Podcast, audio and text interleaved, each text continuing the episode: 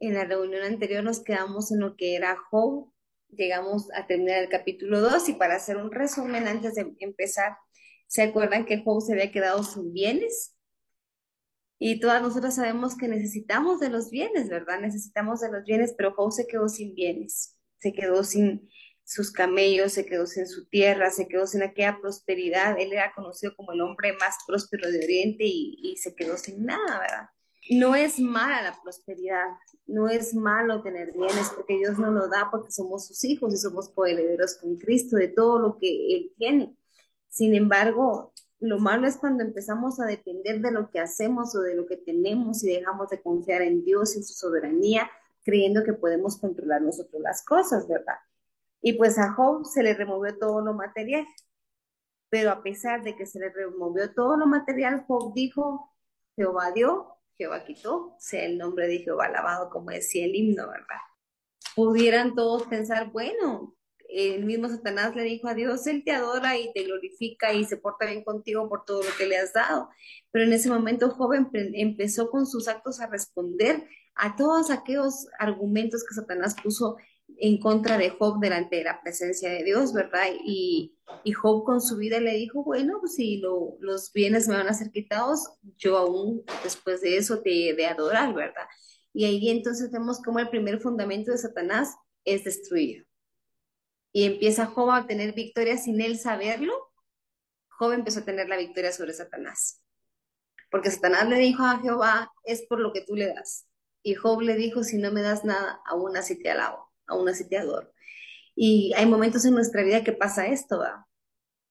que saber qué argumento Satanás va a decirle a Dios en contra nuestra y ojalá que salgamos como Job, ¿verdad? Y, digamos, bueno, si esto pasó, eso, a, pesar de lo que pase, a pesar de la enfermedad, a pesar del matrimonio, a pesar de los hijos, a pesar de las dificultades, a pesar de las deudas, a pesar de cualquier cosa, Padre, yo te sigo alabando, ¿verdad? Y esa es la bendición porque empezamos a derrotar a Satanás con nuestra fe sin saberlo, como pasó con Job. Y luego, pues no solo eso, eh, también se le removieron los seres queridos y como hablábamos la vez pasada en la familia hemos tenido pérdidas muy fuertes, ¿verdad? Y cuando un ser querido se va, que es en el que nos respaldamos o en el que mantenemos algún apoyo y todo, ¿verdad? Em, y cuando se va sin ninguna causa, sin ninguna razón, cuando nos quedamos nos preguntamos, pero ¿qué fue lo que pasó? ¿Cómo fue que pasó? ¿Por qué pasó? Eh, también Job perdió 10 hijos, 7 em, hijos varones y 3 hijas mujeres. Y entonces nos ponemos a pensar, nosotros si no los perdió de uno en uno, lo perdió todo, todo en el mismo instante. ¿Qué pudo haber sentido Job de que se le han muerto sus hijos, verdad? Pero aún después de eso, él decidió no maldecir a Dios y seguir adelante y cada cosa que Job hacía a cada reacción que Job tenía, iba obteniendo la victoria sobre Satanás. Qué cosa más hermosa. Después pasa que, le, que Satanás le dice, Dios, bueno, lo que pasa es que no te maldice porque no has tocado su piel, toca su piel. ¿Piel por quién? Le dijo Satanás. Yo estoy seguro que si tú le tocas su integridad física te va a maldecir. Y se le permite a Satanás también tocar su piel física, tocar su cuerpo. Cuando se nos va la salud, cuando estamos ante alguna enfermedad, cada una de nosotros lo ha pasado de diferentes niveles, empezamos a darnos cuenta de, de que lo frágil que somos y muchas veces eso nos ayuda a depender más de Dios y muchas veces esto hace que flaqueemos y que nos pongamos en contra del Señor o que creamos que hay un despropósito en nuestra vida. Sin embargo, Job, que fue en la parte donde nos quedamos cuando la esposa le dice, bueno, ya todavía aún mantienes su integridad, ya maldice a Dios y muérete, ¿verdad? Cuando eso pasa, él está rascándose con un tiesto viejo duro. Y él dice, no, pues acaso de recibir solo lo bueno de Dios. ¿Acaso solo lo bueno de Dios voy a recibir? No, porque no, Job sabía que no había despropósito en nada.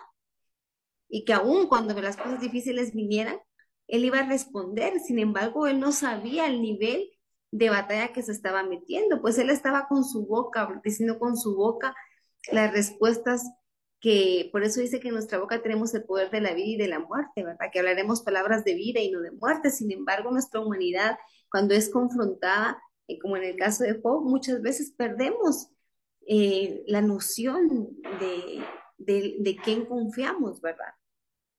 Entonces dice que eh, él también perdió su salud y no solo perdió su salud, cuando nos damos cuenta de la forma en la que la esposa le habla, pierde a su compañera, o sea, él ya no era simpático frente a ella, ella, ella no era agradable, ella no era una persona deseable para su esposa. Y como nos damos cuenta que también, aparte que perdió sus bienes, perdió sus hijos, perdió la salud, también perdió a su compañera, a su ayuda idónea, ¿verdad?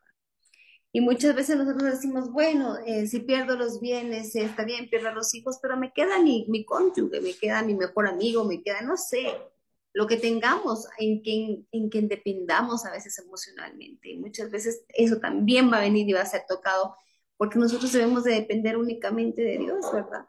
Y aparte de todo lo que le estaba pasando, nadie era empático con Job, todo el mundo lo rechazaba, su esposa rechazaba la forma en la que él estaba viviendo, ¿verdad? Eh, perdió a su compañera, perdió la compasión de ella y luego nos quedamos que a lo lejos él veía venir a sus amigos, nos que en esa parte nos quedamos. Y él cuando miró a sus amigos pensó que ellos iban a ser un oasis de consuelo, un oasis de empatía. Y como lo vamos a ver enseguida, nos damos cuenta que no es así, que los amigos no se explicaban el por qué Job estaba pasando por lo que estaban pasando. Y cuando lo ven, dice que no lo podían identificar, no lo reconocieron y se pusieron a llorar, rasgaron sus vestiduras y lo único que hicieron ellos, según el último capítulo, los últimos capítulos de Job, del versículos de Job 2, es que se quedaron con él siete días y siete noches sin decir nada. Imagínense cómo fueron a encontrar ese varón para quedarse callados siete días, siete noches, sin decir nada más que verlo. Y dice que solo los ojos movían en señal de incertidumbre, en señal de que querían explicaciones, pero dentro del corazón de los amigos de Job, y voy a hablar de esto un poco, aunque sé que viene más adelante, pero para darles un contexto que lo podamos entender mejor, los amigos de Job llegaron a pensar y dijeron, este hacía creer que era justo, este aparentaba vivir bien, aparentaba vivir justo, aparentaba vivir recto, pero lo que le está pasando no le pasa a la gente justa. Así que ahora nos podemos dar cuenta que Job aparentaba muy bien ser justo, pero que no era justo. Y empezaron a enjuiciarlo y todo, ¿verdad? Esto mismo hizo que Job, la forma en la que lo miraron sus amigos, hizo que Job pensara que ya no valía nada, que su dignidad como hombre ya no valía nada porque estaba expuesto al juicio, a la evaluación, a, a la murmuración. ¿Qué pasa cuando caemos? Cuando algo pasa en nuestra vida y todo el mundo dice, de plano pasó por tal cosa, de plano ella hizo algo mal, por eso su matrimonio se perdió. Eh, sus hijos están perdidos porque no los educaron bien. Este, está enferma de plano porque algo malo ha de haber hecho en su vida. Y a veces son nuestros amigos, la gente cercana a la que habla así de nosotros, ¿verdad? Y al dar este, este resumen nos damos cuenta de que también perdió su validez. Él sentía que ya no valía, que por eso había pasado, se sintió abandonado. Em, sintió abandono en su vida, ¿verdad? Entonces, este, nos damos cuenta de que cuando un problema viene, como hablábamos la vez pasada, no viene solo, viene acompañado de muchísimas vicisitudes. Eh, sin embargo, vamos a aprender nosotros cuando sintamos que ya perdimos todo, que la gente que, de la que esperábamos aprobación o consuelo, cariño, respaldo también no están. Ahí es donde vamos a aprender a valorar que nosotros no valemos por lo que somos o por quien está con nosotros, sino que valemos dignas y valimos la sangre de Cristo en la cruz del Calvario. Esa es la primera enseñanza en el proceso de la vida de Job. Claro, Job este, en el Antiguo Testamento Jesucristo no ha venido, pero imagínense ustedes que su esperanza estaba puesta en Él. Ahora, nosotras, que ya vivimos en tiempos diferentes y que sabemos lo que viene después, que sabemos cuánto valemos, no por lo que tenemos, no por la salud que tengamos, no por nuestra familia, valemos por la sangre de Cristo derramada en la cruz del Calvario por nosotras. Ese es nuestro valor. También Job, al atravesar estos procesos como nosotras, atravesamos los procesos, perdió su sentido de la justicia de Dios. Y empezó a pensar, entonces, esta es justicia, pero ¿qué hice yo mal? Y volvemos entonces a retomar aquello que dijimos en, en, el estudio pasado, cuando dijimos, no todo lo vamos a entender, Dios no todo nos lo va a explicar. Y hay cosas que no pasan porque Dios sea injusto, sino porque tienen un propósito en él. Entonces nos damos cuenta que a pesar de que todos los libros de la Biblia son instruidos y fueron revelados por Dios, hay cosas como las palabras que Job dice en el, capítulo 3, vamos a encontrar cómo fue capaz Job de esas cosas. Pero si nos evaluamos conscientemente, vamos a ver que nosotros muchas veces hemos actuado de la misma manera y vamos a empezar a leerlo en partes. Vamos a irnos primero en Job capítulo 3, del versículo 1 al 10. Después de esto, abrió Job su boca y maldijo su día y exclamó Job y dijo, perezca el día en que yo nací y la noche en que se dijo varón es concebido.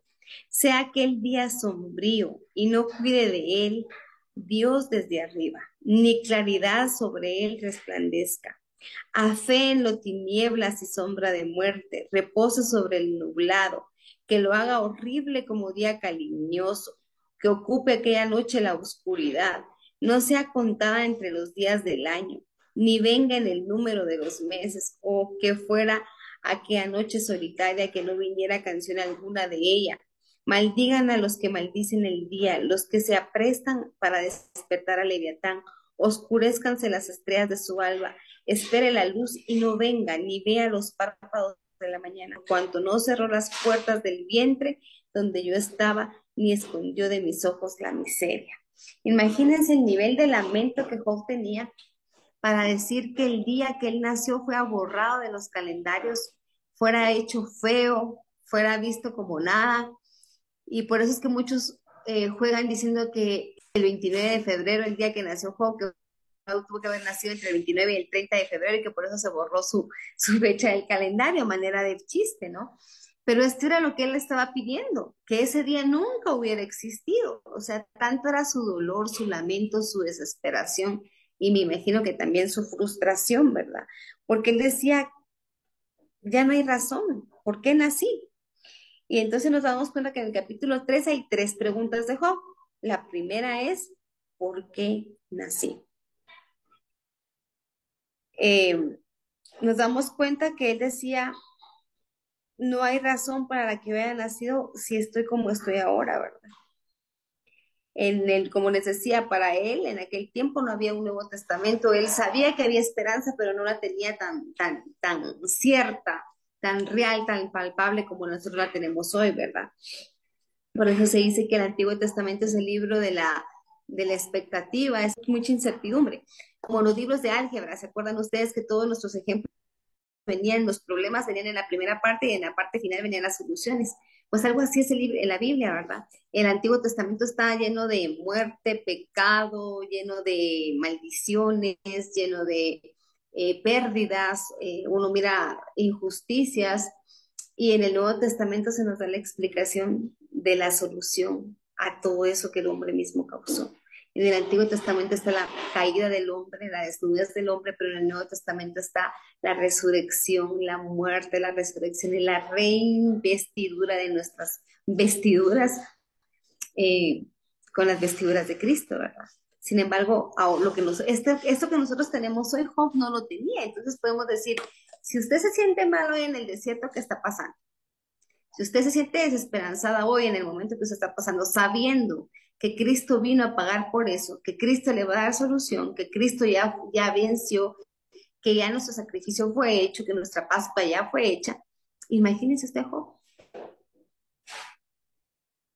No había nada en que él pudiera decir, ay, pero no, no me preocupo porque ya Cristo pagó mi deuda. Él todavía no estaba en, ese, en esa etapa. Sin embargo, él dice, ¿por qué no fue abortado y olvidado? Su deseo era no haber nacido y si había nacido, que muriera el día del nacimiento. Pero la forma en la que Job miraba la muerte, por lo que estamos leyendo, no era una forma correcta. Por eso es que su testimonio cambió después de su proceso, porque él dijo, yo de oídas había oído, pero es que ahora mis ojos te ven, porque no estaba viendo la realidad como era, sino como su humanidad se la ponía. También vino a él el temor de lo que hablábamos, ¿verdad? O sea, Job trataba la manera de vivir bien, él hacía sacrificios, porque él decía, mientras que yo haga todo bien, todo va a estar bien. Y ahí se dio cuenta que no siempre haciendo todo bien en nuestra vida, todo se va a manejar bien, porque en la soberanía de Dios hay procesos y vivencias que debemos de pasar. Sin embargo, a pesar de todo esto, él no negó su fe. Sí aumentó su queja, como lo vamos a ver en los capítulos que vienen, pero en ningún momento maldijo el día de su nacimiento, pero no maldijo a Dios. Entonces, y, esto nos muestra nuestra humanidad caída, todo lo que nosotros vivimos y todo lo que hemos pasado, todos nuestros berrinches y nuestras quejas y nuestros procesos. Porque a veces decimos, ay Dios, mejor no hubiera yo nacido todo lo que me hubieran ahorrado, porque lo hemos dicho. Sin embargo, en Dios está cambiar nuestra mentalidad y enseñarnos la premisa mayor, que no, cuando Dios nos dio la vida, no nos dio el derecho de juzgar el propósito por el que Él nos había traído a esta tierra, ¿verdad? Y se acuerdan que la escena número 5 fue la que vimos en la, con la esposa de, de Job, en este que ya, les, que empezamos a leer del capítulo 1 al, al, al 10, nos damos cuenta que estamos en la escena sexta. Y nos venimos, ¿y saben dónde se realizó la escena sexta? En un basurero. Él estaba en un basurero. Aquellos amigos que lo iban a visitar y que lo fueron a visitar en la opulencia, en la opulencia de su, de su casa, en esa riqueza, en esos lujos, esos amigos que lo visitaron cuando él tenía todo el ganado, cuando todos sus hijos estaban vivos. Y qué bonito es ir a visitar a un amigo en abundancia, ¿verdad? Cuando nos invitan a festejar un cumpleaños, la inauguración de una casa, la inauguración de una empresa. Qué lindo es. Pero esta escena se estaba dando en el basurero, donde Job había caído al nivel más bajo de probación. Y no fue agradable para sus amigos encontrarlo ahí, ¿verdad? Sus amigos Elifaz, Bildad y Sofar esto es como les decía la vez pasada, em, eran de, la, de los um, patriarcas. En el tiempo de los patriarcas se cree que eh, Elifaz, que es el primero que empieza a hablar con joven este, en estos capítulos en adelante, era nieto de Saúl, y Bildad suita era hijo de Abraham. Y Sofar era de los Naamatitas, que también fueron de los patriarcas más antiguos. Y entonces al empezar la escena 6, que empieza en el capítulo 3 hasta el capítulo 34, vamos a la segunda etapa del libro de Job. ¿Se acuerdan que les dije que la primera etapa del libro de Job era la etapa del drama? La segunda etapa del libro de Job es la etapa del diálogo, que empieza eh, en lo que hablamos hoy, que es el capítulo 3 al 34, y la tercera etapa la vamos a ver en el capítulo 35 hasta el final después de haberles ya dado el, esquemita este, porque como es un estudio, ¿verdad? Para que ustedes puedan entender el libro de una manera correcta, ya estamos ahorita en el, en el tiempo del diálogo y nos damos cuenta entonces en que empieza a hablar, primero empieza Job, el versículo 10, y empieza a hablar de toda su situación, de todo lo que le conduele, de todo lo que lo lastima, diciendo que, que maldice el día de su nacimiento, luego nos damos cuenta que cuando les decía yo que estos amigos de Job que lo fueron a visitar eran brillantes, que eran filósofos, y ellos llegaron a la conclusión que este era juicio y castigo. Y cuando Job habló su primer discurso, que es el que estamos viendo ahorita, donde él dice, hubiera deseado no nacer. El desear la muerte no ha cambiado nuestra, nuestras circunstancias. ¿Cuántas veces hemos deseado la muerte en un proceso difícil? Muchas, ¿verdad? Pero el que la hayamos deseado no cambió nuestra circunstancia. Y esto venía a mostrarle Dios a Job, que la muerte, como la vemos nosotros, como, como una, me voy a ir de este mundo, como un desahogo, no ese es el propósito de la muerte. El propósito de la muerte es que cuando alcanzas el nivel para poder pasar a la siguiente etapa de eternidad, bueno, es tu graduación, pero Job no había terminado. Y muchos de nosotros decimos, ay, ojalá me muriera, cuando ni siquiera hemos empezado a vivir dentro del propósito de Dios. Entonces, hoy, en el proceso en el que tú estás viviendo, ¿tú crees a qué nivel has llegado ya? Como para que tú digas, ojalá y no hubiera nacido.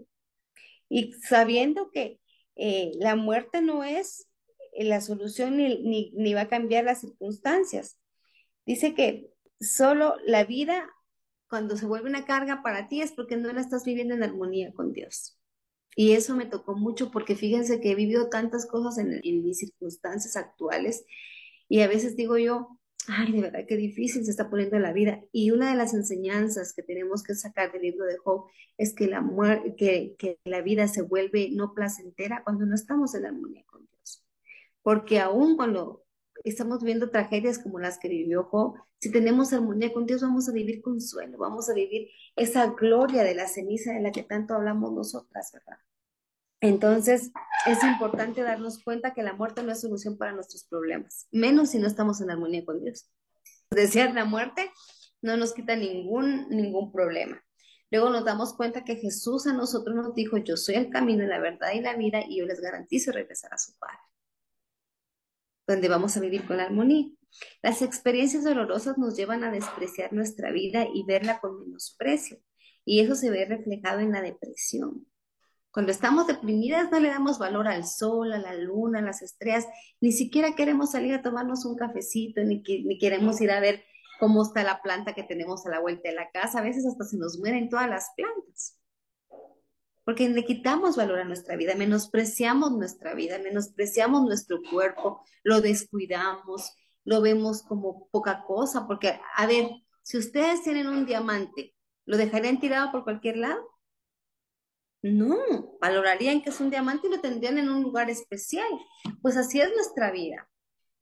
Si nosotros ya no nos importa qué pase con nuestra vida, la vamos a enfrentar a, los vicios, la vamos a enfrentar a la pérdida, la vamos a enfrentar a los deleites del mundo, es porque no valoramos nuestra vida. Y Dios demostró a Job en este libro es que él debería de ver su vida como algo muy valioso sin importar la circunstancia en la que está pasando. En nuestra humanidad somos frágiles y es fácil hacernos doblegar y llevarnos a nuestro límite para apartarnos de la armonía con Dios. Eso era lo que Satanás estaba buscando. Él dijo, piel por piel, le, le, le quito los bienes, le quito los hijos, le quito la salud.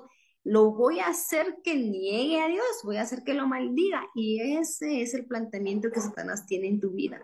Te quiere hacer vulnerable, te quiere doblegar a tal nivel que termines maldiciendo a Dios. Yo tenía un arbolito aquí, cabal aquí enfrente, y como no le dejamos espacio en el tronco para crecer, entonces se fue secando, se fue secando, se fue secando, aguantó 17 años, pero antier en un viento muy fuerte, de tan seco que estaban de sus orillas, se doblegó y se venció y se cayó. Un árbol de 17 años no estaba torcido, el árbol estaba recto, íntegro. Pero si no estás cuidando tu raíz, si tú no estás alimentando tú, si no te estás dando el espacio de crecer, por eso dice, no seas escasa, crece, amplíate. Entonces, dice, pasa lo que le pasó al árbol, estaba recto, no había problema en él, pero se venció. Y le pasó a Job, no, no llegó a maldecir a Dios, pero le pasó, maldijo el día de su nacimiento, maldijo que por qué había nacido. Dios ha puesto en nuestra vida mucho apoyo. Dios le ha dado al hombre forma para mantenerse recto, y, pero el hombre ha adquirido perversiones. Dios nos dio una armadura. ¿Se acuerdan de la armadura? Todas miramos el tema de la armadura. ¿La tienen puesta hoy? ¿Están armadas hoy? ¿Están revestidas hoy con la armadura de Dios? Porque Dios Dios les dio la armadura para que se la pusieran. Ahí ustedes si la tienen puesta o tienen la espada debajo de la cama, el casco en el patio, el escudo, eh, por todos lados. Y va a venir el viento y va a pasar lo que pasó con mi arbolito. Lo doblegó. Porque no tienen la armadura puesta, porque no tenemos la armadura puesta. Entonces, dice que Dios ha dado al hombre esa armadura de protección y seguridad. Dice que Dios hace caer la lluvia sobre los buenos y los malos. Eclesiastes capítulo 7, versículo 29 lo dice.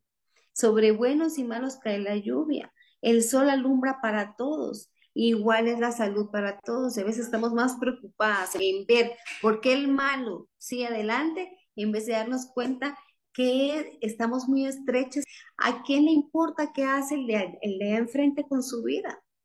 ¿Por qué ustedes dicen, ay, yo que estoy viviendo bien, estoy enferma y él, que vive mal está tan saludable y a usted qué le importa?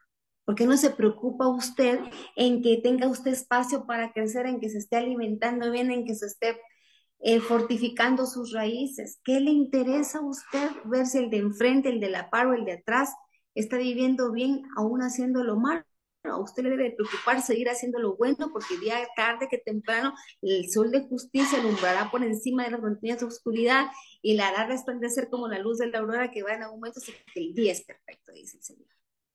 Entonces, todo esto son enseñanzas que, Job debería de aprender. Y nos vamos a dar cuenta en el diálogo que tiene que, eso pasa en su vida. Le empiezan a acusar los amigos, le empiezan a decir, pero ¿y qué hiciste mal? ¿Pero en qué te equivocaste? Y él se preocupa por eso. Si a usted Dios lo conoce, ¿usted por qué se preocupa? Si Dios está con usted, ¿usted por qué se justifica? ¿Por qué tiene que darle explicaciones al mundo de por qué actúa o no actúa de una manera si Dios lo, justifica a usted? Si sus actos están en armonía con Dios, que le atormenta? Que digan los demás que usted es la culpable de que se va, va a haber guerra otra vez entre Rusia y Ucrania. Pero si usted no está y usted está en armonía con su Dios, con su Padre, a usted, ¿qué le preocupa? Preocúpese si no está en armonía con su padre. Ahí sí, preocúpese, porque ¿saben qué? Ya Satanás está argumentando en contra de ustedes allá en el cielo. Le está diciendo a él todo, todo, todo, todo, todo lo que su boca ha declarado, Satanás se lo va a pasar a Dios, aunque Dios ya lo sabe.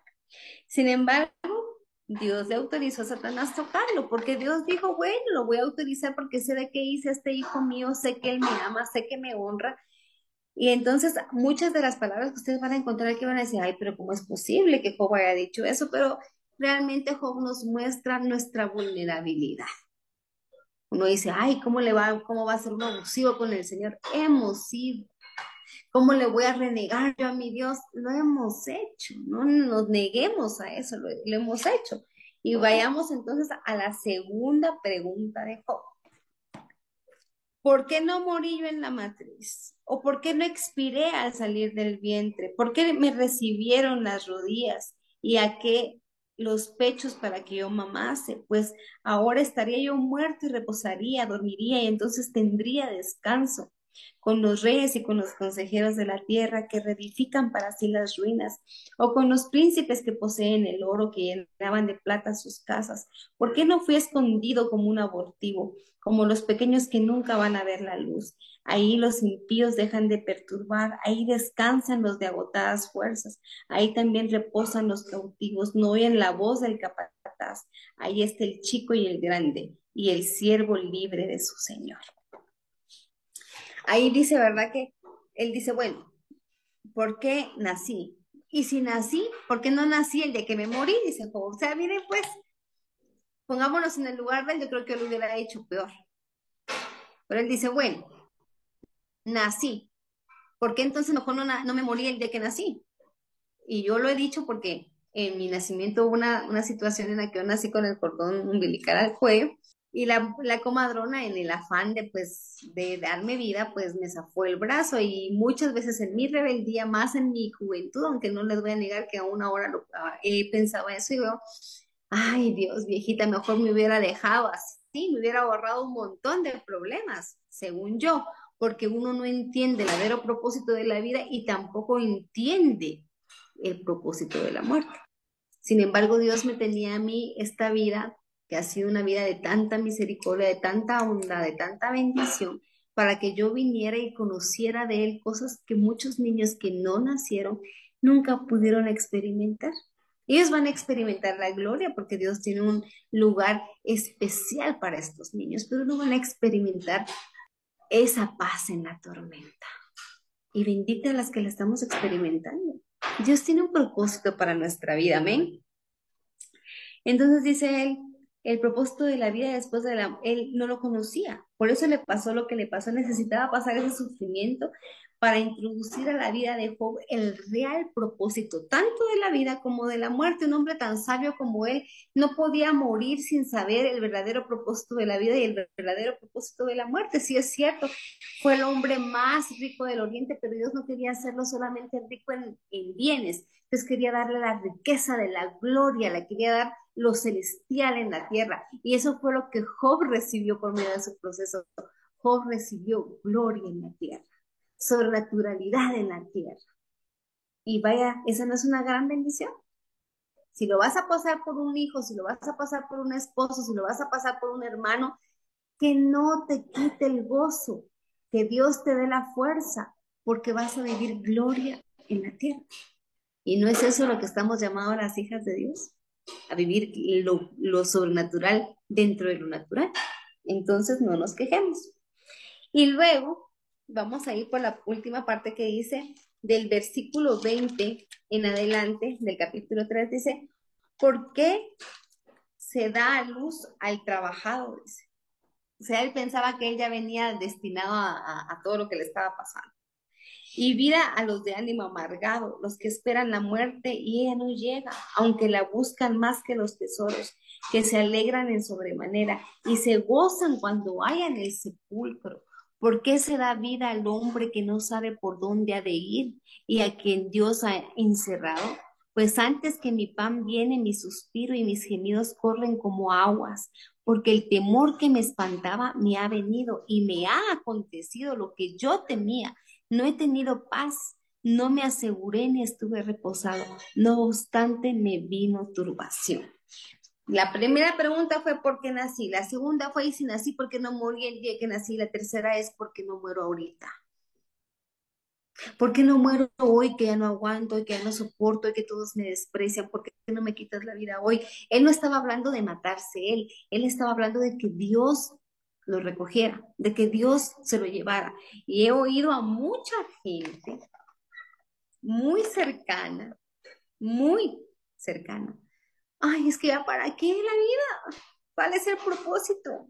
Yo ya terminé, de mí no depende nadie, ni yo dependo de nadie, ya me quiero morir, porque esto está demasiado difícil. Pero Dios cuando te dio la vida no te dio el derecho de pedirle que cuando se te fuera quitada, el único que decidía era Él. Y si hay procesos difíciles, sí, yo también lo he dicho cuando hay procesos difíciles, ¿por qué no me voy hoy? ¿Por qué no se va ella hoy? ¿Por qué no se va él hoy que está sufriendo tanto? Con los enfermos terminales nos vemos mucho eso y nos preguntamos, Padre, ¿por qué no le das descanso? Dale descanso. Pero es que no nos damos cuenta que esta tierra es un momento de probación único y no va a regresar. Y la eternidad es otra cosa, pero lo que no has terminado hoy, por lo que Dios aún no te ha dado descanso, son cosas que aún debes de superar que aún debes de pasar, que aún debes de tomar en cuenta. Si no estás en armonía con Dios, ni, te atrevas a pedirle al Señor que te lleve ya, porque no has cumplido tu propósito, no has llegado a la altura, no has llegado al momento en el que tendrías permiso para decir que se te sea quitada ya la vida. Y vemos cómo Job entendió todas estas cosas. Cómo Job se dio cuenta de lo equivocado que él estaba con respecto a lo que él, cómo creía él que era la vida y cómo creía él que era la muerte. Dice en estos últimos versículos, a ver si no lo hemos dicho, porque el temor que me espantaba me ha venido y me ha acontecido lo que yo temía. El Señor no quiere que dependas de tus bienes, de tu jubilación, no quiere que dependas de si estás con tu esposo o no, de que si tus hijos te buscan o no, de que si tus papás te valoran o no, te aprueban o no, de la aprobación de tus amigos, de si tienes trabajo o no. El Señor viene hoy y te dice, ¿por qué temes a lo incierto si deberías de estar confiada en el cierto que soy yo? ¿Por qué temes a lo que te falta, a lo que se te ha quitado, si aún no se te ha quitado mi presencia y mi presencia es suficiente para ti? ¿Por qué temes a lo que no conoces si me conoces a mí? Dice el Señor. ¿Cuál puede ser la razón de nuestro temor entonces? Y con esto concluimos este estudio. ¿Por qué tememos a lo que no conocemos si conocemos al que lo sabe todo? Él es tu amparo, tu fortaleza, tu pronto auxilio en las tribulaciones. Él es tu roca fuerte, Él es tu lugar seguro. Un día Valeria me decía, mamá, no te podés morir, no quiero que te enfermas. ¿Qué voy a hacer si tú eres mi lugar seguro? Le dije, Dios me guarde de hacer eso para ti. Yo no soy tu lugar seguro. ¿Por qué temes a perder hijos? si tu lugar seguro es Dios, no tus hijos. Y por un tiempo van a estar, y un tiempo Dios los va, los va a retirar, se los va a llevar, y no por tu culpa, sino porque es el proceso de cada uno. Sin embargo, habrá una eternidad. Pero si no has entendido el propósito de la vida, ¿crees que vas a poder comprender el de la eternidad? Si no estás gozosa y tranquila con el propósito de tu vida, ¿será que serás útil en el propósito eterno? Hay muchas cosas que tomar en cuenta. Y el lamento de Job y la queja de Job, si tienen tiempo de poder estudiar versículo a versículo, y no les digo para que se vuelvan quejosas igual que él, porque tal vez ya lo somos y peor que él, sino se los digo, léanlo para que se den cuenta que el hombre, porque miren, no hay un peor dolor que sufrir sin causa. Si a usted le duele la muela, pero usted sabe que fue porque usted se la dejó podrir, usted dice, me está doliendo la muela porque me la dejé podrir. Pero si usted le está doliendo la muela, se mira al espejo, va al dentista y le dice, la muela está bien y no entiendo por qué le duele, ese es el peor dolor que existe. Porque cuando no hay una causa, tampoco hay una solución que se pueda ver. Le pasó a Job, o sea, dicen que la enfermedad de Job era una enfermedad psicosomática. Decían que era porque él estaba muy ansioso, muy estresado. Otros decían que, era tan fuerte que era nervioso, que lo que le pasaba en su piel era nervioso. Y realmente lo que pasó fue porque Dios lo permitía. Por eso fue que no hubo doctor que pudiera sanar a joven en aquel tiempo. No hubo estudioso de la medicina que lo pudiera sanar.